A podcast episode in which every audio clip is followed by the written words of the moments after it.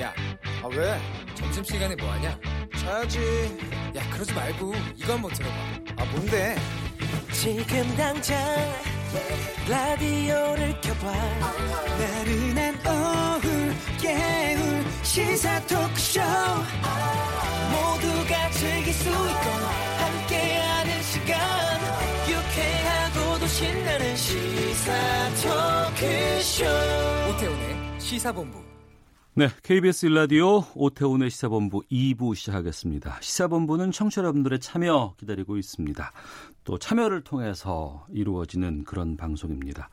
우물정 9730 샵 9730번으로 방송 중에 의견 보내주시면 소개해드리고 반영하겠습니다. 짧은 문자 50원, 긴 문자 100원의 정보 이용료, 어플리케이션 콩은 무료로 참여하실 수 있고 시사본부 팟캐스트와 콩 KBS 홈페이지를 통해서 다시 들으실 수도 있고요.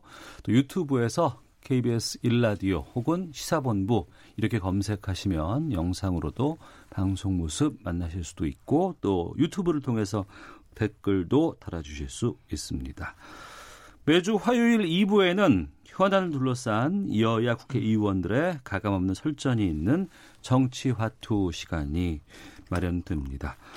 오랜만에 모셨습니다. 더불어민주당의 김성환 의원 자리하셨습니다. 어서 오세요. 네, 안녕하세요. 서울 노원의 김성환입니다. 네, 그리고 자유한국당 백승주 의원 자리하셨습니다. 어서 오십시오. 예, 안녕하십니까. 경상북도 구미의 백승주 의원입니다. 네. 어, 매주 화요일마다 두 분을 만났습니다만 국감 때문에 오랜만에 저희가 모습을 좀 뵙고 인사를 드리게 되었습니다. 원래 국회 계절은 가을이다 이런 얘기 많이 하고요. 국회 꽃이다 국감이 이런 네. 얘기들 많이들 전하곤 했습니다만 조국 전 장관 문제 때문이었는지 이번 국감은 그렇게 크게 주목 되지는 못했던 것 같습니다.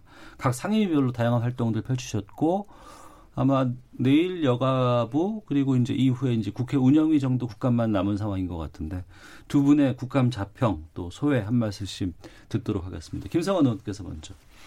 네, 그 아무래도 이번 국감은 조국 장관 거취 문제 등 때문에 네. 온통 관심이 그쪽에 몰려서 어, 다른 상임위원회에서 무슨 일이 있었는지 아마 우리 국민들이 잘 모르실 텐데요. 네. 어, 얼마 전에 대통령께서 유엔에 가서 이제 연설도 하고 그때 스웨덴의 그레타 툰베리라고 하는 학생이 네네. 네. 어, 그 상당히 주목을 받았잖아요. 음. 기후 위기가 심각하다는 건데 정치인들이 좀 어, 잘해라 이런 요구를 했잖아요. 예, 예. 어, 저는 이제 상임위가 어, 산자위라 주로 음. 어, 기후 위기에 대해서 대한민국이 어떤 어, 일종의 산업의 대전환을 해야 되는지 어떻게 빨리 어, 이산화탄소를 줄일지에 대해서 국정감사를 진행을 했는데요. 네. 나름 의미 있게 했다고 생각합니다. 우리 음. 국민들이 이 기후 위기에 대한 대한민국의 역할에 대해서 조금 더 관심 가져주셨으면 좋겠다고 생각합니다. 예, 백승주 의원께서는 국방위 또 맡고 계시는데. 예, 뭐 마찬가지입니다. 국방위에도 뭐 열심히들 의원들이 열심히 했는데 그 활동 내용이 국민에게 잘 알려질 수 있는 언론 환경 전부 조국 기승전결 조국이어서 언론이 어, 문제예요. 그래서 그 국감을 준비한 보좌관들도 굉장히 어려웠던 시절이 아닐까 생각하는데 이번 국방위에서 새로운 스타가 탄생했어요. 야. 성은 함시고 이름은 박도입니다. 한박도. 아, 한박도. 예, 예, 예, 예. 한박도 이슈가 크게 부각되었고 그와 관련된 어, 우리 그 안보 실정 부분들을 음. 어, 우리 야당 의원들은 많이 지적하려고 했고 또 네. 여당에서는 안보 태세가 어, 잘 되고 있다 이것을 강조하려고 노력을 음. 했습니다만 뭐 국방위원들보다는 한박도가 아주 유명해졌고 한박도에 대해서 해군 해병대 사령관이 네네. 어, 거기에 대한 군사적 대비 초토화 계획을 세우고 있다. 음. 이 부분이 매스컴에 많은 주목을 받았습니다. 아, 그랬네요. 거기에 대해서 이제 북한 쪽에서 좀 발끈하는 그런 보도들이 좀 그렇습니다. 나왔었고요. 예. 알겠습니다. 자, 본격적으로 좀 두 분과 함께 정치화투 시작하도록 하겠습니다. 오늘 오전 어, 국회에서 내년도 예산안에 대한 대통령의 시정연설이 있었습니다. 취임 후 네 번째 시정연설이었고 어, 조국 전 장관 정국 이후의 첫 국회 방문이었는데요. 이번 문재인 대통령의 시정연설 어떻게 들으셨는지 총편부터 듣도록 하겠습니다. 이 부분은 먼저 백승주 의원께서 말씀해 주시죠.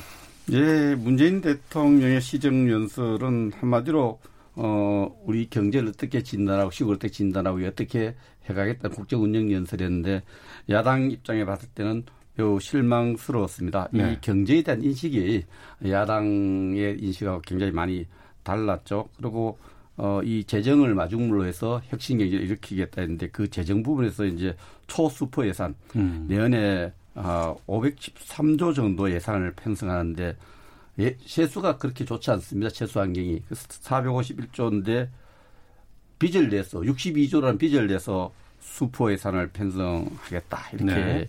에, 했습니다. 그래서 우리 당의 그 바로 시행에서 끝난 후에 의원총회를 열었는데 어. 당 지도부 당의 어떤 소속 국회의원들이 매우 실망스럽다. 또 국민에게 정책이 이렇게 어, 국민을 분열시키고 진정 어린 사과가 없었다 이렇게 어, 의견들이 모아졌고요. 네. 제가 개인적으로 들을 때, 예. 어, 그 그렇게 중요 뭐 중요도를 어떻게 평가할지 모르지만은 그 513조 예산 중에서 병사 월급을 33% 올리겠다. 이것을 예, 예. 마지막 부분에 굉장히 강조했어요. 어. PPT 함의를 띄워놓고. 예.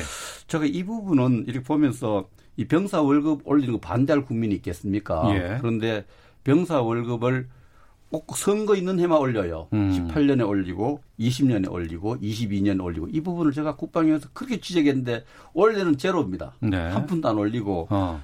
내년에는 33%또 올립니다. 53만 원 정도 올리까지 이러는데 병사 월급 올리는 것을 누가 싫어하겠습니까? 음. 병사 월급 올리는 것을 선거 있는 해만 올리는 이 파퓰리즘적 성격이 강한 이 부분을 그 아까운 시정연설 몇 분의 시간에다가 크게 하는 것을 보고 야, 저건 좀 너무하다. 네. 저건 어, 대통령이 소개할 내용, 음. 그것도 튼튼한 국방을 연결시키는 이런 부분에 대해서는 어, 국방위원으로서 그렇게 많은 지적과 비판을 했는데도 그것을 자랑으로 여기니까 아, 좀 저도 실망을 크게 한 시정연설이었다 이렇게 말씀드리겠습니다. 네. 실망님 말씀을 좀 많이 해 주셨습니다. 여기에 대해서 김성환 의원님? 예, 어, 뭐 야당 의원들은 의뢰 또 그렇게 표현합니다만 지금 이번 대통령 시정연설의 핵심은 두 가지였습니다. 네. 한 가지는 미중 무역 갈등 때문에 우리나라뿐 아니라 세계가 지금 경제가 아주 어렵잖아요. 음. 이렇게 경제가 어려울 때는 IMF 권고도 있었는데 일종의 재정 확장 재정 정책을 통해서 어 정부가 마중물을 보여야 되는 게 일반적인 경제학의 원리입니다. 네. 그래서 확장 정, 재정 정책을 펴겠다고 하는 얘기가 이제 한 가지 큰 축이고요. 또 한 가지는 어, 어 공정을 위한 개혁을 하겠다. 그래서 교육에서의 불공정성을 바로잡고 채용 비리나 탈세나 병역이나 직장 내 차별 등과 같은 이제 국민의 삶 속에 남아 있는 어, 불공정을 과감하게 개혁하겠다 이게 메시지였는데요. 네. 그 중에 특히 어 이제 대학 입시에 그동안 이제 학생부 종합 전형 이제 학종이라고 하죠. 그게 대략 한 8대 2, 7대 3으로 비중이 높았잖아요. 음. 어 이것을 일종의 정시 비율을 높이는 것을 통해서 어, 교육에서의 불공정성을 바로잡겠다. 이게 어, 이번 시정 연설에 매우 어, 의미 있는 연설의 포인트라고 보여지는데요. 그 이제 재정을 확대할 거냐 긴축할 거냐는 것은 뭐 정답이 있는 건 아니고 네. 이제 예를 들면 어 이제 경기가 너무 활성화돼 있을 때는 긴축 재정을 하는 거고 경제가 굉장히 어려울 때는 확장 재정을 하는 게 일반적인 원리이기도 하고 음. 또 IMF 등과 같은 세계 기구의 권고 사항이기도 합니다. 이제 그런 어, 얘기를 이번 시정연설에 담았다. 어, 매우 의미 있고 시적절한 시정연설이었다 이렇게 어, 생각합니다. 네. 총평을 들어봤고 어, 이번 시정연설은 내년도 예산안을 어떻게 쓸 것이다라는 계획이라든가 설명 같은 것들이 들어가 있는 연설이었습니다. 513조 5천억 원에 달한다고 하는데 어, 이제 국회에서 이제 예산안 심사 본격적으로 들어갈 것 같아요. 일정이라든가 이런 걸 봤을 때 이제 원래 그 법적으로 정한 시한까지 예산안을 뭐 통과시킬 것인지에 대한 결정들 내려야 될 것 같고. 법적으로 12월 2 일 이내에 하게 되어 있습니다. 12월 네. 2일. 그, 네. 집권 여당이 이제 국회법 순리라법에 따라 가지고 예. 어, 국회에서 합의를 못할 경우에는 정부안이 이렇게 그대로 통과가 상정돼서 통과되도록 때문에 그것이 집권 여당의 이제 큰 무기가 되었어요. 느긋해요. 음. 그 야당이 협조를 별로 안 해도 된다는 생각을 가진 것 같은데 음. 예산 문제 나라 살림살이를 사는데 내년에 빚을 62조를 냅니다. 네. 채권을 62조를 내면은 이것이 결국은 미래 세대에 엄청난 부담을 들이죠. 음. 어, 정치를 하는 이유도 여러 가지 있지만 어, 현재 현안을 해결하는 것도 있지만 미래 세대의 부담을 줄이는 정치, 미래 세대 부담을 덜어내는 그런 예산 운용 이런 것이 필요한 측면에 있어서 우리 당에서는 상임위원회에서는 다음 달 한 5일 6일까지 어, 저, 속도를 내서, 네. 어, 이, 불효불급한 예산, 특히 내년 총선용 예산, 어. 퍼주기 예산, 또 남북 관계의 속도에 맞지 않게, 어, 북한을 지원하는 예산, 이런 부분을 어, 걷어내서 미래 세대에 부담을 주는 예산 부분을 과감하게 줄이는 작업을, 음. 어, 그 예산 심의를 하겠다 이런 생각을 하는데 민주당도 잘 협조해 주길 바랍니다. 네, 과감한 삭감 정도로 이해를 하면 과감한 될까요? 조정이라고 해야죠. 뭐 좋은 회사를 삭감할 필요 있겠습니까? 아, 예. 어, 총선용 퍼주기에 대해서는 총선용 퍼주기, 북한 퍼주기 음. 뭐 이런 어, 예산 부분은 과감하게 우리가 빚내서까지 할 필요가 없다 생각해서 네. 줄이려고 합니다. 어, 슈퍼 예산이라고 말씀해 주셨고 여기에 대해서 김성환 의원님. 네, 뭐 당연히 미래 세대의 부담을 이제 늘리는 것 바람직하지 않죠. 네. 다만 그게 어느 정도까지 허용되느냐에 대한 어, 이제 뭐랄까 국제 사회나 혹은 이제 경제학자들의 일반적인 논리가 있습니다. 음. 그 지금 잘 아시겠지만 OECD 국가의 어, GDP 대비 국가 채무 비율이 110% 정도인데요. 네. 우리나라가 내년에 이제 소위 확장 재정을 하더라도 40%가 채 넘지 않습니다. 그러니까 OECD 국가 중에는 가장 어, 이제 재정 건전성이 뛰어난 나라죠. 음. 그리고 어, 최근 2년 동안 이제 대통령도 말씀하셨습니다만 국채 규모를 대략 한 28조 정도를 또 줄였거든요. 네. 그런 그런 가운데 지금 미중 갈등이 굉장히 커져 있고 어, 그것 때문에 이 경제 성장률도 매우 이제 낮아져 있는 상황이라 이럴 때 정부가 재정을 통해서 마중물을 붓고 그 마중밀이 이제 일종의 시장과 기업을 기업에 활력을 넣는데 필요하다면 당연히 그런 재정 정책을 쓰는 게 일종의 뭐랄까요 뭐 경제 정답이 있는 건 아닙니다만 음. 어, 재정학자나 경제학자들이 다 이렇게 하라고 권합니다. 네. 모두에도 말씀드렸지만 실제로 IMF가 우리나라나 독일 같은 나라들은 어, 이런 기회 확장 재정을 펴라고 권고하기도 했거든요. 네. 저는 당연히 그렇게 하되 우리 백승주 의원님 말씀하신 대로 그 돈이 실제로 어디에 쓰일 거냐 이런 음. 거는 이제 국회의 임무이기도 하니까 꼼꼼히 살펴서 혹시 불효불급한 예산이 있다면 그건 뭐 덜어낼 수도 있겠죠. 네. 오늘 여당 쪽에서는 그 시정연설을 통해서 수십 차례 박수를 보내기도 했지만 또 한편으로는 야당 쪽에서는 그 손으로 어, 반대 표시를 한 부분이 있었습니다. 공수처 관련해서 아니면 검찰개혁 관련해서의 어, 연설 내용에 대해서는 반대 입장을 좀 표하기도 했었는데 특히 이번에 그 공수처 통과 같은 것을 이제 국회에 호소하기도 했고요. 이 부분에 대해서는 백승주 의원께서 하신 말씀 있으실 것 같습니다. 오늘 국민이 다른 목소리를 듣겠다 이렇게 하니까 우리 일부 의원들이 뭐 실천을 해라 다른 음. 말 실천을 해 주십시오 이런 얘기를 했는데 공수처를 이제 민주당은 하늘이 두 쪽이나도 추진하겠다는 입장을 갖고 있고 우리 당이 어 거기 당의 명운을 걸고 나라의 명운을 걸고 반대하는 입장이 에, 뭐 완전히 드러나 있고 공개적으로 이렇게 맹시적으로 드러나 있는데 하필 국회 시정연설 와서 그 법안은 법안은 우리 국회가 하는 거거든요. 예. 그것을 국회에다가 거의 뭐 강요하다시피 뭐 음. 물론 당부고 또 할 수 있는 이야기입니다만 그런 부분에 대해서는 한쪽 얘기만 듣는 거죠. 민주당하고 그 이야기만 우리 당이 들으니까 우리 당의 일부 의원들이 이제 그 좀 지나치지 않느냐 표시로 네. 뭐 가입표를 한 부분들이 음. 이제 나왔습니다만 어쨌든 이 공수처에 대한 대통령의 입장도 저는 온당하지 않다고 생각을 합니다. 네. 공수처에 대해서 주, 제 1야당과 많은 국민들이 반대하고 있는데 어, 좋아하는 통계 여론 지수만 가지고 어, 밀어붙이는 거 이런 부분들은 어, 좀 음, 대통령이 국회 와서까지 음. 예, 국회에다가 강요하는 모습은 어, 그렇게 에, 바람직하지 않다, 잘못됐다 이렇게 생각을 합니다. 네, 여기에 대해서 김성원 의원님. 네, 대통령도 오늘 말씀을 하셨는데 특히 이제 공수처법의 필요성과 관련해서 검찰 같은 이 일종의 권력 기관이 어, 기소와 이 수사권을 독점하고 있으면서 정작 검찰 내의 비리에 대해서는 그동안 굉장히 관대하거나 혹은 수사를 하지 않는 방식을 통해서 음. 어, 기소를 하지 않거나 뭐 이런 전례가 굉장히 많았잖아요. 이런 경우에 어떻게 할 거냐에 대해서 다른 대안이 있느냐 네. 그런 견제기구가 필요한 거 아니냐라는 음. 문제 제기를 한 거잖아요.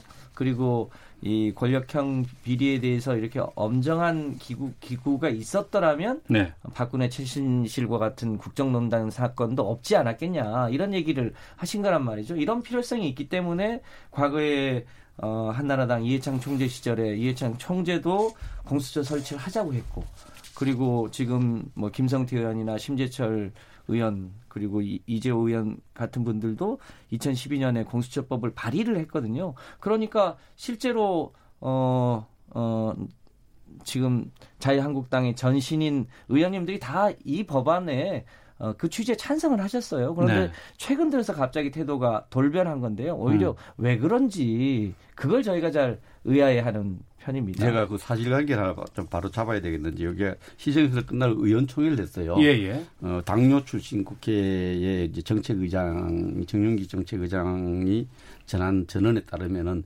이해찬 한국당 한나라당 대통령 후보 겸 대표가 전화를 했대요. 내가 98년에 전혀 그런 말을 한 적이 없는데 음. 어, 민주당의 이해찬 대표가 98년에 이해창 대표가 어, 공수처 설치를 찬성했다. 이 주장 참 나쁜 주장이 잘못됐다. 네. 이해찬 유해찬 이회창, 이해창 네. 전 대통령 후보가 그러니까 이해찬 민주당 그래서 대표가 있고 이 회창 전 한나라당 예. 발음이 좀 아, 괜찮습니다. 예, 예. 그 휘예창 대표가 음. 항의성 아. 그걸 우리 당에다 음. 전달해왔다는 말씀드려서 사실이 아닌 것을 말씀드리고요. 예. 그래서 이해찬 현 민주당 대표가 공수처에 대한 얘기한 걸 제가 두 가지를 소개 좀 드리고 싶은데요. 예. 이 총리 후보 시절에 인사청문회 하지 않습니까? 네네. 그때도 이름은 공수처와 비슷한 고위공직자 비리조사처 관련해서 예, 예. 이해찬 대표 이렇게 이야기해요. 어, 공수처 설치와 관련해서 대통령이 사정 집행 기관을 직접 운영하는 것은 바람직하지 않다. 음. 검찰권의 이관화 적절치 않다. 이게 총리 인사청문회에서 이해찬 대표, 현 네. 민주당 대표가 한 이야기예요. 그 앞에도 이 비슷한 얘기를 말씀을 또 하셨더라고요. 그래서 음. 이해찬 대표님 건강이 어떤지 몰라도 이거 거꾸로 이야기예요. 이해찬 대표 안 한 이야기는 했다 그러고 본인이 음. 공수처에 반대한 이야기는 음. 다 기록으로 활자로 이렇게 돼 있거든요. 예, 두 분이나 예. 이런 어, 그 당시에 말씀을 하셨어요. 이 공수처에서 반대한 이게 2004년 6월 10일에 가서도 똑같은 이야기를 합니다. 이해찬 대표가 고위공직자이기 때문에 비리를 방지해야 한다는 취지는 아주 당연하지만 예. 그 방식이 아주 합리적인 좀 더 생각을 해봐야겠다. 어. 개인적으로 기소권, 공소권이 이혼화 예. 다운한다는 것은 바람직하지 않다. 지금 민주당이 하려는 공수처 법안은 완전히 반대 입장을 어, 가지고 어떤 정치인이 어떤 사안에 대해서 같은 입장을 늘 가져갈 수는 없어요. 음. 이게 바뀔 수도 있죠, 시대이 그러나 이 이번에 이 공수처에 관해서는 우리 민주당 이해찬 대표도 이런 청문회 때 주장이 왜 바뀌는가에 대해서 설명할 필요가 있다 생각을 합니다. 예. 우리 김성환 의원께서 여기에 대해서 좀 말씀을 해 주셔야 될 것 같은데. 예. 그 이해찬 우리 당 대표가 어, 떤 자리에서 어떤 취지 때문에 했는지 모르겠습니다. 청문회입니다. 네네. 총리 청문회. 아, 그 거, 거두절미하고 할 얘기는 아닌 것 같고요. 음. 지금 이제 자유한국당이 이 공수처가 무슨 정권 연장법이다 이런 네네. 취지의 얘기를 하는데 잘 아시는 대로 이 공수처에 대한 설치 주장은 저희 당이 야당 때부터 쭉 주장해왔던 음. 거의 일관된 주장이었거든요. 예. 그 야당이 집권한 상태도 아닌데 어 집권을 전제로 해서 정권 연장의 도구로 쓴다는 게 말이 안 되잖아요. 음. 어 그리고 실제로 지금 이제 야당인 분들도 이 공수처에 대해서 동의하신 분들이 실제로 많고요. 네. 말씀하신 이회찬 총재가 실제로 했는지 안 했는지는 저희가 한번 어, 잘 살펴서 다음에 알겠습니다. 얘기를 해보면 될 것 같고요. 네.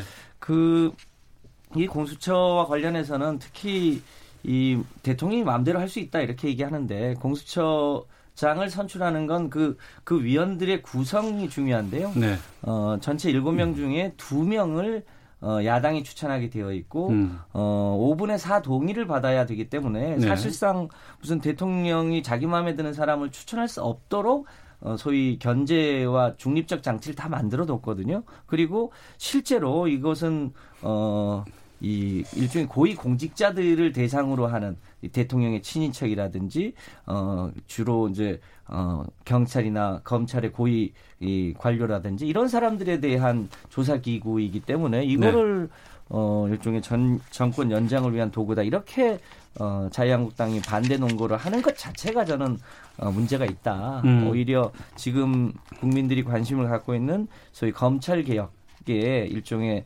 하나의 상호 견제 기구를 두게 되면 훨씬 더 윗물이 깨끗해지는데 보탬이 되지 않겠냐 이런 게 저는 다수 국민의 뜻이다라고 음. 생각을 합니다. 알겠습니다. 참, 잠시만요. 예. 그 공수처법 관련해서는 지금 국회에서 지금 공이 넘어가 있고 그쪽에서 이제 처리를 해야 되는 상황이고요. 저희가 이걸 좀 뒤에서 다뤄볼까 했는데 이왕 두 분께서 이제 말씀을 하신 김에 저희가 헤드라인 뉴스 듣고 와서 네. 계속 이 공수처 관련된 이야기 나누고 또 어, 조국 전 장관의 부인인 정경심 교수의 구속영장 청구권도 다뤄오는 시간 갖도록 하겠습니다. 뉴스 듣고 오겠습니다. 국토교통부는 올해 초 국무회의 의결을 통해 예비 타당성 조사 면제 사업으로 선정된 국가 균형 발전 프로젝트 대상 사업을 연말부터 단계적으로 추진하기로 했습니다. 북한의 선전 매체들이 우리 군 당국이 최근 국회 국정감사에서 밝힌 미사일 사격 훈련 정례화와 무기 도입 계획 등을 강하게 비난했습니다. 유엔 제재 위반 혐의로 미국 정부가 압류한 북한 화물선 YG 어니스토를 몰수해도 좋다는 미국 법원의 최종 판단이 내려졌습니다. 정부가 지속 가능한 저탄소 녹색 사회 구현을 위해 오는 2030년까지 온실가스 배출량을 2017년 대비 약 24% 줄이기로 했습니다. 앞으로 병원 등 의료기관에서 발생하는 일회용 기저귀 중 감염 우려가 낮은 기저귀는 의료 폐기물에서 제외됩니다. 지금까지 라디오 정보센터 조진주였습니다. 이어서 기상청의 송소진 씨입니다. 미세먼지와 날씨 정보입니다. 오전에는 일부 중서부 지역의 공기가 탁했는데 오후 들어 대기 확산이 원활해지면서 농도가 많이 떨어졌습니다. 오늘 대부분 지방이 보통에서 좋음 단계의 먼지 농도를 보이겠고요. 경기 북부 일부 지역만 나쁨 수준에 머무는 곳이 있겠습니다. 지금 하늘에는 구름이 많이 껴 있습니다. 동풍의 영향으로 동해안 지역은 흐리고 제주도에는 비가 오는 곳도 있습니다. 밤까지 제주도에는 5에서 20mm 정도의 비가 비가 가끔 내리겠습니다. 한낮 기온은 서울 24도, 대전, 광주 23도, 대구와 제주 22도 등으로 어제만큼 오르면서 평년 기온을 1도에서 6도 정도 웃돌겠습니다. 내일 저녁부터 모레 사이에는 강원 영동과 남부지방, 제주도에 비 소식이 있습니다. 현재 서울의 기온은 22.7도입니다. 미세먼지와 날씨 정보였습니다. 이어서 이 시각 교통 상황을 KBS 교통정보센터 김민희 씨가 전해드립니다. 네, 점심시간을 지나면서 도로 정체는 주춤해졌지만 사고가 잇따르고 있는데요. 서울시내 강변북로 구리 쪽으로 동호대교 부근에서는 사고가 났습니다. 4차로를 막고 처리 작업을 하고 있어서 부근으로 차량들 서행합니다. 같은 방면 올림픽대로에서는 노량진 수산시장 부근에서도 사고가 있었던 만큼 여의도 일대로 더딘 흐름 남아 있었 남아 있습니다. 경부고속도로 부산 방면으로 잠원 부근에서도 역시 사고가 있었지만 처리 작업은 마무리됐습니다. 한남대교 남 단부터 정체 남아 있고요. 광주 원주고속도로 원주 쪽으로 동곤제한 부근의 정체는 작업 여파입니다. 중부 내륙고속도로 양평 쪽으로 감곡에서 여주분기점 사이로는 오늘도 작업을 하고 있어서 이 일대 5km 구간에서 정체입니다. 그 밖에 서해안고속도로 목포 쪽으로 비봉 부근에서는 전 시간에 서 있던 고장난 차 여파를 받고 있고요. 이후로 서평택 부근에서는 작업 여파받아 부근으로 더디게 지납니다. KBS 교통정보센터였습니다. 세상에서 가장 아름다운 하모니 바로 지글지글 한우 익는 소리 시작하기 무섭게 콸콸콸 배어나오는 진정한 육즙통 택도 없는 소리입니다. 그거는 무슨 정말. 택도 없는 아유, 소리입니까? 그러니까 일단 가짜 뉴스한 건 인정한 거죠. 뭐가 가짜 뉴스야? 두분 뭘 거짓말해요? 아찔하다 아찔해 다양한 이슈를 마음껏 즐길 수 있는 무한 리필 토크 배틀 오태훈의 시사본부 이슈 맛집은 많지만 역시 최고는 원조 맛집. 여기가 원조예요. 오태훈의 시사본부 평일 낮 12시 20분에 만나요. 네, 더불어민주당의 김성환 의원, 자유한국당의 백승주 의원 두 분과 함께 화요일 정치화투 진행하고 있습니다. 앞서서 공수처 관련된 말씀들을 좀 들어봤습니다만 청취자들께서 여러 문자를 보내주고 계시는데요. 0579님, 공수처는 시대적 요구입니다. 자유한국당도 민심을 읽어야 합니다. 우려되는 점이 있다면 논의해서 제도를 잘 만들면 됩니다. 4585님, 공수처 설치에는 대통령의 권력을 강화하겠다는 숨은 의도가 있지 않을까 하는 의심이 드는 것도 사실입니다.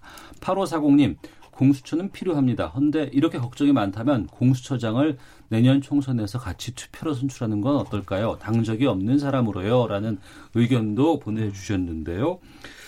김성환 의원님. 네. 지금 자유한국당 제외하고 여야 4당끼리 지금 공수처 처리를 먼저 하겠다. 이게 지금 민주당의 입장인 건가요? 어떻게 좀 말씀을 해 주시죠? 민주당의 입장이 공식적으로 정해져 있는 건 아닙니다만 네. 아시는 대로 어, 지난 4월 달에 이제 패스트트랙의 소위 사법개혁안 네. 공수처와 검경 수사권 조정 그리고 정개특위의 선거법 개정안이 어, 같이 이, 이 상정이 됐잖아요. 네. 그런데 이게 이제 법사위를 통과하는 과정에서 어, 그 시차가 발생을 했어요. 그래서 음. 어, 공수처 법안하고 검경 수사권 조정은 10월 29일이면 본회의에 상정이 될 수 있게 되어 있고 네. 어, 선거법 관련은 11월 27일이 되어야 본회의에 상정을 하게 돼서 약 한 달간의 격차가 생겼거든요. 음. 그래서 그 한 달간 어, 국회가 놀 수 있는 건 아니어서 기왕에 이제 본회의에 상정이 이 된다면 어, 그것을 먼저 처리하는 게 좋지 않겠냐라고 하는 의견을 네. 다른 당에게 어, 의견을 물어본 정도의 수준입니다. 아마 음. 그럼에도 불구하고 야당들의 의견이 있으면 그것을 감안해서 저희 당이 과반수가 되지 않기 때문에 충분히 상의해서 어, 결정을 예정으로 있습니다. 네. 백승주 의원님, 지금 자유한국당은 공수처에 대해서 절대 안 된다는 입장인 건지도 궁금하고요. 그리고 이제 과도한 검찰 권력에 대한 국민들의 좀 개혁해야 되는 요구가 많이 있는 건 사실이거든요. 근데 그 공수처 관련돼서는 자유한국당의 새로운 뭐 안이라든가 이런 것들이 있는지도 궁금합니다. 이 부분은 사실 좀 어렵습니다. 예. 공수처 설치법, 패스트트랙에 두 가지 법안이 올라가 있는데 일반 예. 국민이 이해하기 어려운 음. 그런 부분들이 좀 있어요. 핵심적으로 말씀드리면은 그 고위공직자 수사처를 대통령 직할 기관 하나 만듭니다. 네. 이 직할 기관 처장은 대통령이 임명이 되죠. 추천을 받아 국회 추천을 받아서 임명하는데 여기 있는 사람들이 누굴 수사하느냐? 대통령, 국회의원, 판사, 검사, 경무관급 이상 경찰, 장군급 이상 군인 이를 수사를 해서 기소 여부를 결정하도록 했는데 네. 그 판사, 검사, 국회의원 높은 사람 수사한다 하니까 국민들이 환호할 수도 있어요. 네. 그 내용을 뜯어보면 지금도 다 수사되고 있는 겁니다. 음. 그이 검찰이 갖고 이제 하고 있는 이것을 그 권한을 뺏어서 누굴 주는 겁니까? 검찰의 힘을 빼서 대통령한테 힘을 더 하나 보태주는 겁니다. 어. 우리 정치 환경에서 어, 지금 황제영 대통령제 이것 때문에 더 문제인데 대통령이 다시 칼자루 하나 지어주는 거예요. 공수처는 더 대통령의 권한을 집중할 수밖에 없다. 선의로 해석을 하면 뭐 판검사 높은 사람들 수사한다니까 박수 칠 일인지 몰라도 어, 저 조금 다르게 생각하면은 네. 이제 레임덕 방지법이 되는 거예요. 현 음. 대통령과 청와대가 자기가 임명한 권력을 통해서 쭉 그 검사, 판사, 경찰에 대한 어, 수사와 기소권을 지게 되면은 판사, 검사 수사들이 바람도 불기 전에 높습니다. 네. 바람도 장군들이 바람도 불기 전에 다 엎드려 뻗치하게 되는 상황이 생기는 겁니다. 음. 이것은 권력 균형이 안 맞다. 네. 그래서 공처가 잘못하면 레임덕 방지법이 되고 대통령에게 칼자루를 하나 더 쥐어주는 법이 되고 검찰의 중립성과 독립성, 경찰 사법기관 중립성과 독립성을 훼손할 수 있다는 우려 어, 국민적 우려가 있습니다. 이거는 전문가 집단에 봤을 때는 그런 부분이 있는 거죠. 이런 부분에 대해서 국민에게 충분히 알려지지 않았어요. 음. 그냥 국민들, 일반 국민들이 생각할 때는 뭐 다 그런 건 아니지만은 높은 사람 수사해서 잘못한 사람 처벌한다는데 뭐가 나쁘냐고 하는데 그게 아니고 네. 검찰에게 칼자루를 하나 줘서 편가르기를 해서 자기 말 잘 듣는 사람은 수사를 소홀히 하고 말안 듣는 사람은 또 압박할 수 있는 어, 대통령의 칼을 하나 더 쥐어주는 법으로 음. 악용될 수 있기 때문에 네. 이것은 어, 우리가 갖고 있는 헌정 질서 또 헌법 정신 지키기 위해서는 맞는 것이 옳다는 입장을 우리 당이 갖고 있습니다. 이 검찰 권력 힘을 빼서 국민에게 준다는데 국민이 갖고 있는 게 아니고 대통령이 갖고 가는 겁니다. 음. 이 부분에서 이런 우려가 완전히 해소되지 않기 때문에 반대를 제1야당을 중심 많은 국민들이 반대하고 있다 이렇게 말씀드릴 수 있습니다. 네, 김성원 의원님. 네, 실제로 이 공수처는 그 설치에 대략 뭐 적게는 한 60%에서 많게는 80% 국민이 찬성하고 있는 겁니다. 그 찬성의 취지는 어 이제 얼마 전에 그 김학의 전 법무부 차관 별장 성접대 사건이 있었잖아요. 네. 거기에 수많은 어 고위급 어 사람들이 그 그곳에 가서 성접대를 받았다고 하는데 실제로 처벌은 김학의 차관만 받았습니다. 왜냐하면 거기에 어 소위 고위직 검찰들이 꽤 갔다는 거거든요. 그게 다 덮였어요. 음. 다 덮였거든요. 우리 국민들이 왜 그걸 덮냐? 검, 검찰이 기소와 어, 수사를 독점하고 있기 때문에 자기 가까운 식구들은 다 그 비리를 덮는 거거든요. 어쩔 수 없는 경우에만 어, 일종의 이 선택적으로 수사해서 딱그 하나만 뭐 잡아낸다든지 이렇게 해왔던 거죠. 네. 이렇게 이 기소와 수, 사를 독점하고 있는 것이 이 다른 다른 나라는 이렇게 안 하거든요. 음. 다른 나라는 그게 다 분리되어 있거나 혹은 우리처럼 공수처가 설치되어 있거나 이렇게 하고 있는 거예요. 그래서 우리 우리도 어이 이 검찰이 기소와 수사를 독점하고 있으면서 그 선택적으로 권력을 행사하고 있는 이 구조를 근본적으로 견제와 균형을 갖자고 하는 거고 네. 아까도 말씀드렸습니다만 이 공수처장이 말씀하신 대로 어 정치적 중립을 지켜야 되기 때문에 그 추천 과정에서 임명은 대통령이 하지만 어 정치적으로 중립적이지 않은 사람이 임명될 것을 우려해서 알겠습니다. 야당 추천과 5분의 4 이상의 동의를 받도록 그 절차를 만들어 놨거든요. 그러니까 어 얼마든지 필요하고 또 국민 다수가 저는 지지하고 있기 때문에 그 길로 가는 게 맞다 이렇게 음. 생각합니다. 자연스럽게 그 검찰 쪽으로 좀 넘어가 보도록 하겠습니다. 또 지금 이 검찰 개혁에 대한 국민적인 관심이 높은 이유가 바로 이것 때문이죠. 이제 조국 전 장관의 부인 정경심 교수에 대해서 검찰이 어제 구속영장을 청구를 했습니다. 검찰의 무리수다라는 여론도 있고 뭐 당연한 수순이다라는 여론도 있습니다. 여론이 지금 분분한 상황인데 두 분께서는 이번 검찰의 결정 청구 어떻게 보시는지 좀 듣도록 하겠습니다. 백순주 의원님. 그 정경심 정 어, 경량대 교수에 대해서 이제 구속영장을 청구하니까 많은 사람들이 네. 정경심 교수에 관심 있는 것이 아니라 음. 그 이름을 몰라도 되는 구속영장 전담 판사 예. 제도 또 명재근 판사에 대한 관심이 굉장히 높아요. 음. 그분이 맡으면은 또 어떤 결정을 내릴까. 네. 명재근 판사가 일전에 이제 조국 전 장관 동생 그 교사 채용 관련해서 돈을 받았죠. 본인도 음. 인적 있고. 그래서 돈을 준 사람 구속하고 돈을 받은 어 전장 조국 전 장관의 동생을 구속하지 않으니까 굉장히 흥분했는데 그때 구속영장을 기각한 사람이 이제 판사가 명재근 판사예요. 관심이 네. 많은데 물론 뭐 저는 이렇게 생각합니다. 공원이 이제 영장 전담 판사 누군지 모르지만 정해졌어요. 정해졌어요? 네. 어, 그냥 송 송경화 아, 판사로 예, 전담 판사에게 예, 예. 제가 저보다 늦었네요. 판사의 판단에 맡기고요. 뭐 11개의 범죄, 자녀 입시 비리 5개, 증거 인멸 2개, 사모펀드 4개 검찰에 음.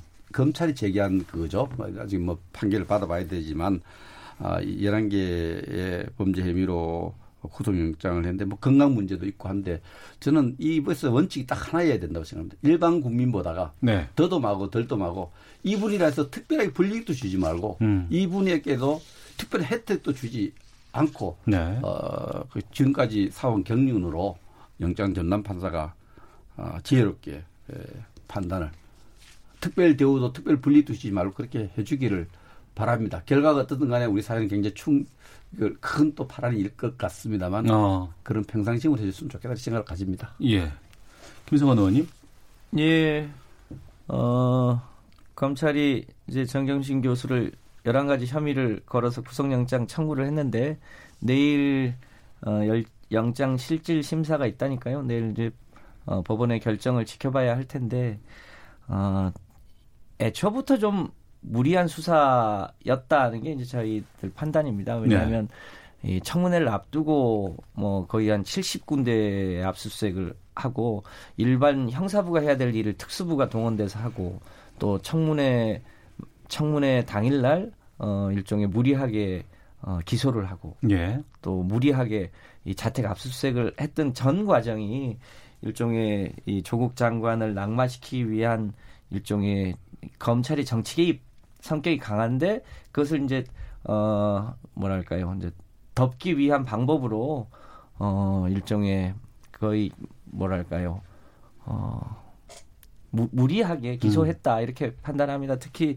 이, 이 사건이 두 가지잖아요. 하나는 사모펀드 건이고 하나는 동양대 표창장 건인데 사모펀드 건은 전문가들이 대부분 하는 얘기가 이건 정경심이 사기를 당했으면 당했지 뭐 혐의를 둘 일이 아니다라는 게 일반적인 얘기고 동양대 표창장 것도 이제 다툼이 있겠습니다만 만에 하나 혹시 죄가 되더라도 이거는 어 일반적으로 벌금형에 해당되는 사안이지 이게 무슨 구속을 다툴 일은 아니다라는 게 음. 대개 판단이거든요. 네. 저는 그런 게 법원에서 어, 상식과 합리의 선에서 아마 판단될 거다 이렇게 생각합니다. 오늘 잠시만 예 예.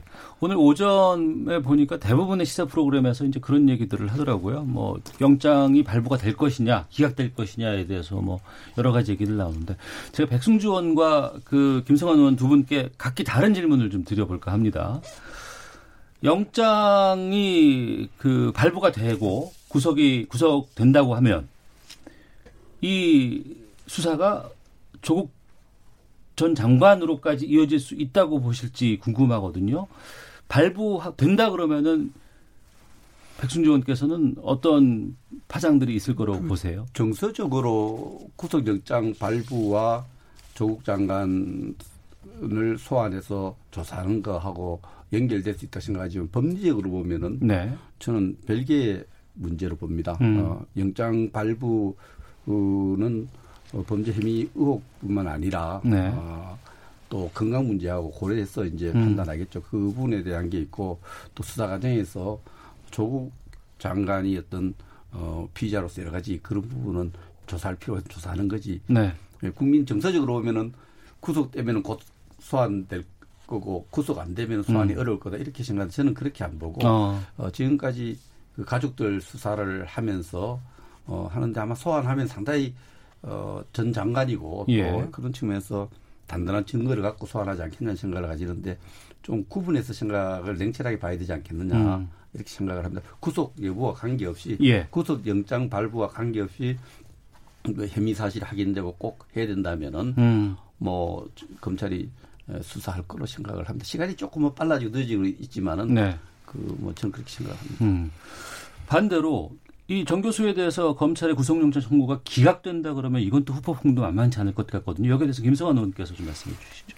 네. 이번 조국 장관과 그 가족들 수사하는 과정에서 검찰이 수사권과 기소권을 독점하고 그것을 선택적으로 행사할 때 우리 사회에 어떤 파장을 가져오는지를 아주 여실하게 보여줬잖아요.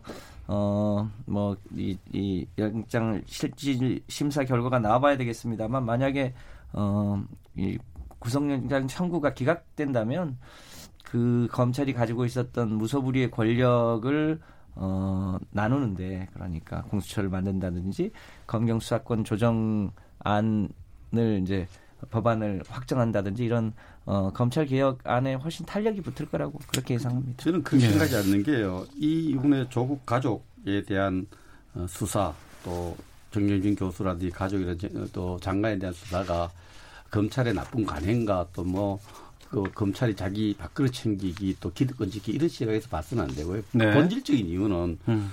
조국 전 장관과 그 가족들이 너무 조심성스럽 없이 살았다. 어. 일반 국민의 기준에 봤을 때는 조심스럽게 살았다. 싶는데 입시 비리를 그 이때까지 사회 관행적으로 일반인이 했을 때 벌금형에 처할 거다. 이렇게 아주 약한 범죄로 보지만 그 입시 경기에 탈락한 수많은 청년들에게 엄청난 상처와 분노를 주기 때문에 알겠습니다. 사회적으로 큰 범죄입니다. 그래서 조심성 없게 살았기 때문에 조사를 받은 거지. 우리나라 검찰이 자기 수사권, 자기 권리를 지키기 위해서 예. 가족들 수사한 건 아니다. 저는 이렇게 이런 생각을 갖고 있습니다. 알겠습니다. 화요일 정치와투 여기서 마치도록 하겠습니다. 더불어민주당의 김성환 의원, 자유한국당 백승주 의원 두 분과 함께했습니다. 두 분 오늘 말씀 고맙습니다. 네, 감사합니다. 감사합니다.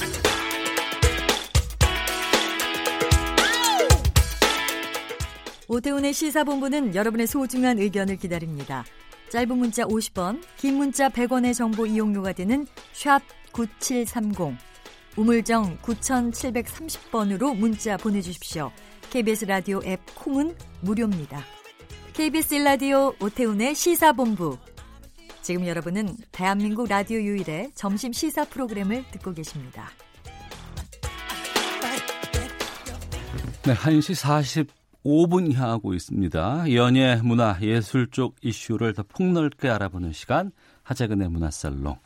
문화평론가 하재근 씨와 함께하겠습니다. 어서 오세요. 예, 안녕하세요. 예. 한 매체가 아이돌 병사의 뮤지컬 특혜 논란을 제기했다고 하는데 어떤 내용입니까? 네, 그 기사 내용이 이제 예. 작년부터 예. 육군이 군 정책 홍보 뮤지컬 같은 것을 제작을 하면서 네. 이제 아이돌 출신 그 국방 엔터라고 하거든요. 국방 엔터. 예, 그이 유명 연예인들이 군대에 다 가니까 어. 국방부 엔터 그 저기 엔터테인먼트 아, 기획사다, 기획사다, 국방 기획사다 네, 그런 얘기 예, 하는데 예. 뭐 샤이니 오뉴 씨, 엑소 음. 시우민 씨, 네. 빅스의 네. N 씨, 인피니트의 성규 씨, 성열 씨 등등 아이돌들을 총 출동시켜서 뮤지컬을 만들고 있다. 음. 또 아이돌뿐만이 아니라 강하늘 씨 뭐 이런 배우들도 네. 그런 프로그램에 이제 출연을 하고 있고 음. 그래서 일반 병사 현역으로 입대한 이 병사들인데 일종의 특혜 아니냐 그런 보도가 나온 겁니다. 네. 요즘엔 다 군대를 가는 분위기잖아요. 네, 가야 되는 게 가죠. 맞고. 예, 예. 현역으로 요즘에 많이 가죠. 근데 이제 이런 그 뮤지컬 특혜라고 얘기가 되는 건 일반 병사보다 좀 생활이라든가 뭐 좀 지낼 수 있는 게 좀 다른가 보죠? 아무래도 뮤지컬 공연을 한다는 것 자체가 일반적인 그 병사들의 일과에서 벗어나서 좀 특별한 걸 한다고 이제 차출이 된다고 사람들은 생각을 하는 거고 예. 그 특히 요번에 이 병사들이 뮤지컬 연습장에서 그 일반 병사들 과는 다른 자유분방한 모습들을 보였다. 어. 뭐 팬들이 뭐 선물을 보내 주로 선물을 주로 직접 찾아오더라. 팬들을 만나더라. 뭐 일과 시간에 휴대전화로 게임을 하더라. 장교하고 병사가 반말을 하더라. 굉장히 지금 자유분방한 모습 아니냐. 음. 요런 게 또 지적이 나온 거죠. 네. 이런 그 보도에 대해서 육군 쪽에서 뭐 입장 같은 게 나온 게 있습니까? 네. 이게 또 그래서 이제 연예병사 부활하는 거 아니냐. 그런 지적이 나오니까 예. 육군 쪽에서는 아, 연예병사 부활이 아니라 음. 파견 근무를 시키는 것이다. 네. 그리고 뭐 몇몇 연예인들한테 특혜를 주려고 이런 프로그램을 만든 것이 아니라 어, 이게 국방부 차원에서 홍보 콘텐츠를 만드는데 정식으로 오디션을 거쳐서 선발을 한 것이다. 네. 그래서 일종의 뭐, 이, 그니까, 좀 특수한 방식의 복무일 뿐이지 연예인 특혜는 아니다. 그런 입장이 나왔습니다. 네. 기억하기로 몇 년 전에 그 군대 간 그 연예인들이 네. 연예병사라는 병과가 따로 있어서 여기서 좀 특혜를 받고 생활이 좀 문란했다 해서 지적이 되는데 네. 이게 없어지지 않았습니까? 그렇죠. 그러니까 2013년에 어떤 그 이 탐사 프로그램에서 그 연예 병사들이 밤에 모텔에서 자면서 막 밤거리를 배회하고 유흥가 돌아다니고 그걸 다 쫓아다니면서 찍었죠. 네네. 그래가지고 그거를 그냥 그대로 방송했죠. 음. 그래서 국민적인 공분이 들끓고 그래서 결국은 그 연예병사 제도 자체가 완전히 없어져 버렸거든요. 네. 그랬는데도 불구하고 그래서 이제 많은 국민들이 아 연예인들이 군대 가면 일반 병사들하고 똑같이 뭐 총 들고 보쳐서고 그러나 보다 음. 그렇게 생각을 하고 있었는데 아 연예병사는 아니지만 그래도 여전히 뮤지컬 공연을 하고 어 그렇단 말인가 이제 그러게 논란이 된 거죠. 그러니까 이게 이름만 연예 병사라는 게 없었을 뿐이지 어찌됐건 파견을 해서 연예인 출신 병사들을 동원하고 하는 건 사실인 거 아니에요? 네, 그러니까 요번에 이제 뮤지컬이 논란이 됐는데 사실은 예. 그 전에도 예. 이런저런 행사에 연예인들이 계속 동원이 됐던 겁니다. 어. 예를 들어서 대전시에서 네. 민군화 페스티벌 음. 이런 걸 또 개최를 했었는데 거기에도 보면 연예인 출신 병사들이 뭐 빅뱅, 대성, 태양, 하이라이트, 윤두준, 뭐 배우 고경표, 투피엔, 준케이, 태견, 우연 등등등 네. 이런 연예인 출신 병사들이 줄줄이 이제 동원이 돼서 어. 거의 뭐 연예 병사처럼 근무를 한 것이 아니냐. 예. 근데 이제 문제는 연예 병사면 이러한 그 공연 활동만을 하려고 항상 준비를 하고 그렇게 이제 복무를 할 텐데 지금 이 병사들은 일반 현역병으로 복무를 해서 평소에는 일반 현역병 일을 하다가 어. 이렇게 행사 있을 때는 또 긴급히 차출이 돼가지고 음. 문화 공연을 해야 되고 좀 복잡하게 왔다 갔다 하고 있는 것 같습니다. 네. 일반 병사들이 좀 박탈감을 느끼지는 않았으면 좋을 것 같고 또 연예 병사들이 군대에 와서 또 자신의 역할을 좀 어떻게 발휘할 수 있는 장을 마련하는 것도 필요할 수도 있지 않을까라는 생각이 들기도 네. 하는데 어떻게 가는 게 바람직할까요? 그러니까 일반 병사들이 보세요? 상대적 박탈감을 느끼지 않도록 이 조치를 잘 해야죠. 네. 근데 과거에 좀 이게 연예병사 없어질 당시에 논란의 초점이 좀 이상한 쪽으로 간 것 같은 느낌이 있는데 당시 탐사 보도 프로그램이 연예병사들이 밤에 모텔에서 자면서 유흥가 배회하는 장면을 찍으니까 국민들의 공분이 들끓으면서 연예병사 연예인들의 도덕성 논란으로 간 거예요. 음. 군기가 빠졌다 이러면서 연예인들을 이제는 다 현 일반 현역병 근무를 시켜야 된다 네. 이렇게 나왔던 건데 사실은 그 일반 병사들 누구라도 밤에 유흥가 모텔에 방치하면 이런저런 사고는 터질 수가 있는 거거든요. 음. 그러니까 여기에 그 가장 큰 책임은 그 병사들을 모텔에 방치한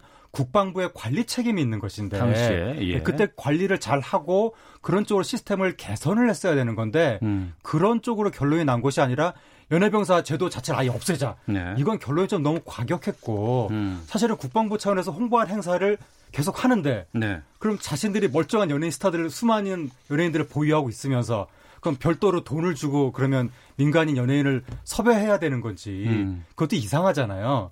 그래서 일반인 병사들이 박, 박탈감을 느끼지 않도록 그 철저하게 군기 관리를 한다는 전제 하에서 연예인 병사들은 좀 특별히 이러한 좀 홍보 행사라든가 공연에 활용될 수 있도록 연예병사 제도를 다시 부활하기는 하되 보다 특별한 어, 강력한 관리를 한다. 음. 이런 정도로 좀 논의를 발전시킬 수 있지 않을까. 네. 개인적으로 그런 생각도 듭니다. 알겠습니다. 자, 문화살롱 하재근 평론가와 함께하고 있는데요. 터미네이터, 람보. 참 오래된 영화고 전통적인 영화고 네. 시리즈 네. 영화였습니다. 네. 저 어렸을 때 참 좋아했는데. 네. 아놀드 슈왈제네거가 한국에 왔다고요? 네, 아놀드 슈왈제네거가 한국에 72세인데 어. 한국에 왔습니다. 예. 터미네이터 신작 홍보를 위해서.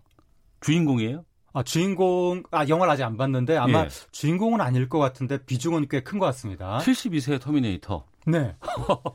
그래서 어, 자신이 4년 전에 우리나라 왔을 때 I'll be back이라고 했는데 네. 아, I'll be back이 유명한 터미네이터 대사인데 그렇죠. 네, 돌아오겠다. 용광로에 빠질 때. 네. 예, 터미네이터. 터미네이터 2에 나온 대사인데 음. 이번에 자기가 진짜로 돌아왔다 라고 네. 하면서 예, 72세 터미네이터 아놀드 슈왈제네거 극장에서 볼 수 있게 될 것 같습니다. 터미네이터가 상당히 오래전에 개봉된 영화였잖아요. 네, 84년. 84년? 네, 84년에 터미네이터 1탄이 개봉을 했고 예. 그때부터 아놀드 슈왈제네거가 35년째 지금 터미네이터로 근무하고 있는데 예. 아, 요번에 72세로 35년 전과 똑같은 가죽 재킷을 입고 어. 총을 쏘는 예. 그 큰 터미네이터가 쓰는 총이 있거든요. 예, 엽총 예, 엽총처럼 생긴 거. 어. 그 총을 다시 어, 쏜다고 하고 예. 그다음에 터미네이터 1탄에 나왔던 사라 코너. 아, 예, 예. 린다 해밀턴. 주인공의 엄마. 네, 주인공 엄마. 예, 예. 네, 그 1탄 찍고 감독이랑 결혼했었죠. 네. 나중에 이혼했는데 어쨌든 린다 해밀턴 음. 63세 요번에 또 영화에 나옵니다. 사라 코너가 이제 벌써 63 되셨어요. 네. 어. 그래서 린다 해밀턴도 요번에 한국에 같이 왔고 예. 그 대부분의 스턴트 장면들을 거의 대부분 직접 소화했다. 아, 그래요? 네, 라고 이야기를 해서, 어. 어, 그동안 운동, 몸 관리를 정말 철저히 했구나. 그런 얘기가 나오고 있죠. 네. 아놀드 슈워제네거가 지금 73대였다고 하셨잖아요. 네. 지금도 근육이 있으신가 모르겠네요. 어, 몸, 기본적으로 몸집이 거의 유지가 됩니다. 아, 그래요? 예. 그래서 사실 사람이 나이 먹으면서 근육량이 소실되게 마련인데 예, 예. 정말 놀랐고 어. 그러니까 지금도 날마다 운동을 빼놓지 않고 하고 있다. 어. 언제라도 캐스팅 될 수 있도록 항상 준비하고 있다. 음. 그렇게 얘기를 했죠. 네. 국내 팬들 반응도 좀 궁금해요. 네, 국내 팬들 반응은 청춘을 돌려다오. 옛날 생각난다. 예, 예. 야, 벌써 30년 세월이 흘렀구나. 음. 야, 근데 이렇게 나이를 먹어도 체력을 유지하고 있는 모습을 보니까 나도 뭔가 좀 응원을 받는 기분이 들고 나도 몸 관리해야 되겠다. 네. 그런 반응이 나오고 있죠. 어. 옛날에 그 정말 그 슈와제네거의 엄청난 근육, 네. 코난, 뭐 코만도, 네, 코난, 코만도 네. 이럴 때가 기억이 나네요. 네. 또 하나의 전설입니다. 람보도 지금 또 개봉을 한다고요? 람보도 개봉을 하는데 람보 5탄이 예. 이달 23일에 개봉합니다. 어. 그래서 실베스타 스텔론이 73세 73세에 다시 한번 람보로. 아, 73세의 람보가. 네. 람보로 등장을 하는데, 예. 이번에는 컨셉이 전쟁하러 가는 게 아니라, 예. 이렇게 깽단을 때려잡으러 가는데, 어. 이웃집 소녀가 깽단한테 납치가 돼가지고, 예. 깽단을 이제 처부수러 가는 우리나라 영화 원빈 씨 나오는 아저씨 같은 어. 네, 그런 컨셉으로 이번에 나오게 됩니다. 네. 글쎄요, 로키가 권투 영화였잖아요. 그렇죠. 그 로키 발보아인가요? 그, 네, 로키 발보아. 그 영화에서 그 실베스타 스타론이 상당히 좀 나이가 들게 나왔을 때, 네. 어, 저걸 소화하기가 쉽지 않을 텐데 싶었는데 네. 73세 나이에 지금 이 람보를 또 한다고요? 예, 그 실베스터 스탈론도 옛날에 루머가 저 근육 다 약으로 만든 거다 그런 루머가 있었는데 네. 지금 73세 액션을 하는 거 보면 운동으로 만든 근육이 만들, 맞았던 것 같습니다. 음, 깽단 영화로 바뀐다고 하는데 솔직히 이게 반전 영화였잖아요, 람보가. 람보가 이게 이 영화 시리즈의 반전이 있는데 예. 1탄이 반전 영화였거든요. 예, 예. 미국 사회 비판적인 영화였어요. 어. 그러니까 베트남전에 참전했던 용사가 트라우마에 시달리면서 미국 사회에 적응을 못하는 반전 영화였고 사실은 민주당 성향의 영화였는데 미국 정치 지형으로 음. 보면 그런 영화였는데 이게 공화당 성향의 분들이 여기에 몰입을 해가지고 네네. 람보는 용사다라고 해서 어. 갑자기 American hero로 바꿔버린 거예요. 국가가 람보를 위해서 해준 게 무엇이 있느냐. 네, 그렇게 되면서 예. 그 람보 2가 그래가지고 완전히 American hero로 확 바뀌었죠. 람보 어. 1탄은 반전 영화였는데 네. 람보 2탄은 American hero가 되면서 1980년대가 미국의 애국주의 열풍이 막 불던 시절이었거든요. 음. 그래서 모든 게 다 애국주의로 바뀌었던 시절인데 네. 그래서 반전 영화였던 람보가 갑자기 애국주의 영웅이 되더니 당시에 역시도 미국을 비판했던 Born in the USA라는 브루스 스프링스틴의 어. 노래가 있었는데 예, 예, 예. 그게 또 갑자기 공화당의 애국주의 찬가로 노래 가사는 전혀 그런 가사가 아닌데 어. 모든 게 애국주의로 변해가지고 결국 람보가 2탄에서는 베트남 가서 원래 실제 역사에서는 베트남한테 졌잖아요 미국이. 그렇죠. 근데 람보 2에서는 그 베트남 군대를 람보가 다 물리치면서 예. 미국 사람들의 한을 풀어주고 어. 람보 3에서는 아프가니스탄을 다 휩쓸면서 우리가 이렇게 중동도 휩쓸, 휩쓸 수 있다라고 하는 미국의 어떤 하, 강함을 강조하는 음. 그러한 American hero로 람보가 80년대에 우뚝 섰었죠. 네. 실베스터 스탈론, 아놀드 슈와제네거 정말 80년대 미국을 상징하는 정말 네. 근육질의 남성 배우들 아니겠습니까? 네, 그렇죠. 남성성이 그러니까, 있는. 예. 하드바디라고 하는데 미국이 1980년대에 하드바디 시대였거든요. 강한 몸. 그리고 미국은 강한 미국을 주창하는 시대가 1980년대였는데 예. 왜 그러냐면 1970년대 말까지가 장기 민주당 시대였거든요. 음. 그 민주당적 기사, 기, 기조가 우세했던 시기. 1980년대부터 현재까지는 장기 공화당 시대인데 음. 그 분기점이 된 게 1979년에 이란 혁명이 터지면서 미국이 이란을 잃게 되고 이란에서 미국 대사관이 점령을 당하면서 미국 사람들이 우리가 이렇게 약한 거야. 음. 민주당이 정권을 잡으니까 우리가 너무 약하다라고 해서 레이건 대통령이 튀어나오면서 강한 미국을 주창했잖아요. 그때 그 강한 미국을 상징했던 두 배우가 음. 실베스타 스텔론하고 아놀드 슈왈체네거인데 하드바디 2기가 아들 부시 시대고 하드바디 네. 3기가 지금 트럼프 대통령 시대인데 어. 하드바디 3기 시대에 이 두 배우가 다시 한국을 찾으니까 예. 뭔가 역사가 좀 돌고 도는 것 같은 느낌이 듭니다. 참 70세가 넘은 히어로들을 우리가 어떻게 볼지 좀 지켜봐야 될 것 같습니다. 하재근 문화평론가와 함께했습니다. 고맙습니다. 감사합니다. 오태훈의 시사분 마치겠습니다. 내일 뵙겠습니다. 안녕히 계십시오.